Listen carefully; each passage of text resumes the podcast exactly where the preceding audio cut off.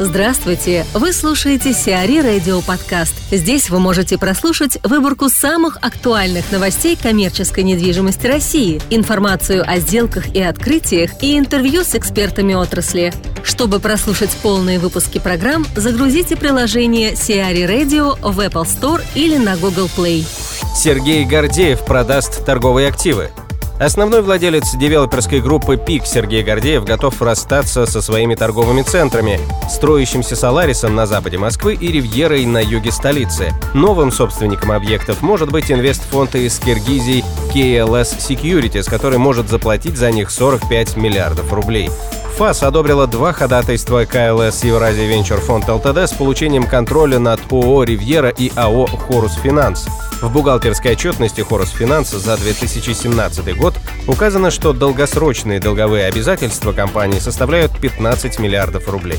Ирина Ушакова, руководитель отдела рынков капитала и инвестиций CBRE, рассказывает о своих впечатлениях от МИПИМ и влиянии негативных новостей на настроение участников выставки. МИПИМ в этом году, мне кажется, прошел в соответствии с прошлыми несколькими годами, то есть не могу сказать, что был какой-то серьезный скачок на улучшение сентимента или на ухудшение. Но среди коммерческих людей, непосредственно участников бизнеса, то мне кажется, скорее был более положительный настрой чуть-чуть. Я так понимаю, что если смотреть на официальные данные, то а, произошел некий спад в количестве участников. А, я слышала в статистике около 20% меньше посетителей выставки непосредственно, чем нежели в прошлом году.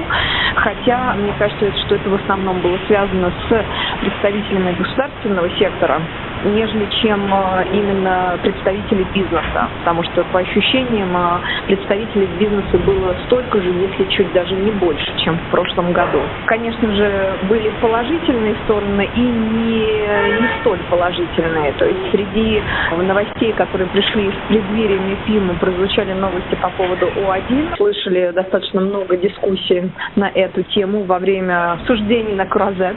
И, к сожалению, также была новость, которая пришла из Англии, уже более политического характера, которую, опять же, зачастую иностранцы поднимали и пытались спекулировать на а, чья вина межгосударственная. Соответственно, вот эти вот два момента, конечно, подкосили общий сентимент э, МИПИМа, хотя мне показалось то, что в целом российские представители были очень серьезно настроены на какую-то конкретику. График был достаточно эффективный, было много встреч, и э, все стремились обсуждать реальные сделки, реальные какие-то вещи, которые можно сделать завершить в 2018 году, ну и двигаться дальше. Есть ли какая-то озабоченность э, вот этими новостями, или это все как бы не важно, бизнес остается бизнесом, а политика остается политикой? Основные люди, которые обсуждали этот вопрос, это были иностранцы, которые зачастую любят поддерживать вопросы политического характера. Среди русских участников э, я практически не слышала каких-то комментариев или там серьезных дискуссий. То есть э, все же больше э, настрой на бизнес, чем нежели обсуждение политики. Хотя иностранные коллеги или же э, представители других рынков, конечно же, этот вопрос обсуждали и высказывали свои точки зрения. Учитывая, что мы сейчас работаем на рынке, где реально достаточно мало новых игроков, мне кажется, что разделяются на две школы мыслей. То есть те, кто уже присутствует среди иностранцев на нашем рынке, часть из них продолжает активно рассматривать какое-то расширение. Я сейчас говорю про там, ряд интернациональных э, инвесторов. Ну и, соответственно, видят, очевидно, какую-то бизнес-логику, зачем а, продолжать инвестировать э, в Россию. Ну и, конечно же, дальше есть ряд э, более консервативных представителей, которые, наоборот, пытаются выйти или которые не готовы расширять свой бизнес в России. Так что такие представители тоже есть. Но среди нового капитала или новых игроков, которые рассматривают наш рынок, их сравнительно немного. Еще у меня был вопрос по стендам. Вы в основном э, присутствовали на стенде CBR или э, удалось прогуляться, посмотреть какие-то еще другие? Большее количество времени это было проведено на выставке, в том числе на московском стенде.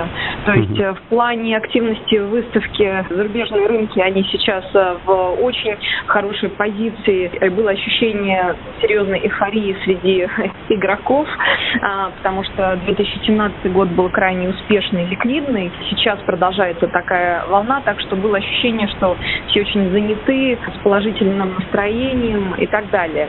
То, что касается стендов, которые касаются России, я больше времени проводила на московском стенде, где показалось, несмотря на то, что представителей государства было значительно меньше, чем в прошлом году, но а, бизнес-участники активно присутствовали, интересовались, э, и по ощущениям было ну, достаточно много народа. Какие-то предыдущие года очень серьезно была представлена Россия, потом, значит, Россию заменила Турция, то сейчас э, все же в основном фокус на европейских э, представителях. В Кемеровском ТЦ случился крупный пожар. ТЦ «Зимняя вишня» в городе Кемерово произошел один из крупнейших пожаров в России за последние сто лет. Около 17 часов по местному времени 25 марта было зафиксировано задымление на четвертом этаже торгового центра в районе кинотеатра и детской зоны. В результате площадь возгорания составила около полутора тысяч квадратных метров. Количество погибших по данным на 14 часов по московскому времени 26 марта составило 64 человека. Самолеты «Химки» застроят Молжениново. Компании ООО «Самолет-две столицы», структура девелоперской группы «Самолет» и АО «Химки Молжениново», бывшие КСХП «Химки», анонсировали строительство квартала комфорт-класса на полтора миллиона квадратных метров в районе Молжениново на севере Москвы. Речь идет о совместном освоении 136 гектаров, где появятся жилые, коммерческие и инфраструктурные объекты. На стройплощадку компании планируют выйти в начале 2019 года. Росагромаркет начинает строить ОРЦ. Компания Росагромаркет приступила к строительству пилотного ОРЦ в Новосибирске.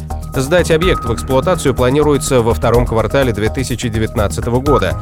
Инвестиции составят 8 миллиардов 200 миллионов рублей. Общая площадь первой очереди объекта составит 105 тысяч квадратных метров, расположенных на земельном участке 43 гектара. В общей сложности планируется создание 10 федеральных ОРЦ, а также до 30 ОРЦ межрегионального значения. Сиари Радио. Эксклюзивные рубрики «За и против», «Ноу-хау», «Ремейк», «Новые форматы». Слушайте в полных выпусках программ в приложении Сиари Radio. Приложение доступно в Apple Store и на Google Play. Более подробная информация на сайте siari.ru slash radio.